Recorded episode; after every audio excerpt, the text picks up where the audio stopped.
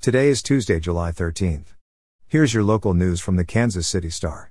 Kansas City will be hot and humid today with temperatures reaching into the high 80s. Here's today's top story. The DeKalb County judge who will hear Kevin Strickland's innocence claim has set a two day evidentiary hearing for next month.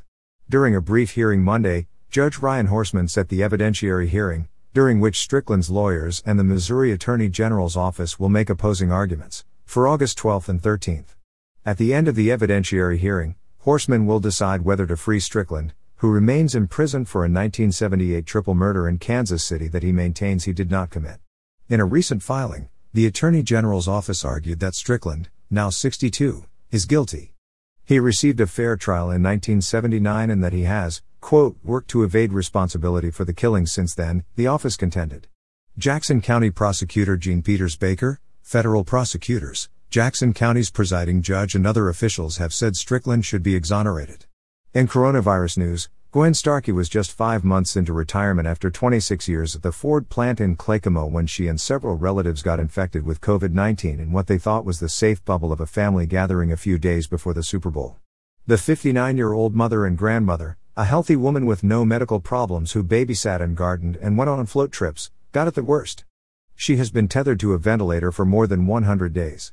Starkey's case is a reminder that COVID 19 doesn't discriminate, old, young, healthy, and not so healthy can get the worst of it. For Starkey, COVID hit before the vaccine was available to her. As new variants strike, the latest victims don't have that excuse. In news, since the first area Whataburger was confirmed for the suburbs more than a year ago, Kansas City fans have been clamoring for a location of their own. Now one is in the works. On Monday, Whataburger officials confirmed a location for Metro North Crossing, at Barry Road and US 169 in the Northland, but didn't provide any other details. But Metro North Crossing officials said they are in final negotiations for a freestanding Whataburger restaurant with drive-through that would open on the site of the former Firestone building in spring 2022. Back in 2018, Whataburger offered to send Chiefs quarterback Patrick Mahomes some of his favorite ketchup and a t-shirt. He tweeted back, quote, I just want a store in Kansas City. But Whataburger was already scouting the market. The first four area locations will open this year with at least one opening this fall. And finally, in sports, standing tall across the facade of the Mainmark building at 1627 Main Street is a new downtown mural that makes Kansas City's intentions abundantly clear. Quote, We want the World Cup, the 90 by 90 foot banner proclaims. It's dotted with the flags of various nations, and with the World Cup coming to North America in 2026, there's no better time than now for KC to become a host city. It's already been a loaded week of international soccer thanks to the Euros, Copa America, and Gold Cup tournaments. And it's no accident that this particular World Cup wallscape is being unfurled now. FIFA, international soccer's governing body, is expected to review bids and select host cities early next year.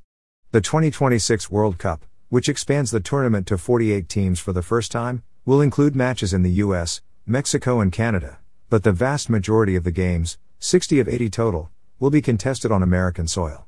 17 U.S. cities have submitted bids to host, the final tally will be narrowed to 10 by FIFA. No other bid city is located within 8 hours of KC, Denver and Nashville are the closest, and those involved with KC's bid are touting that as an advantage. You're listening to stories from the Kansas City Star. Find us at kansascity.com to read more about these stories and others.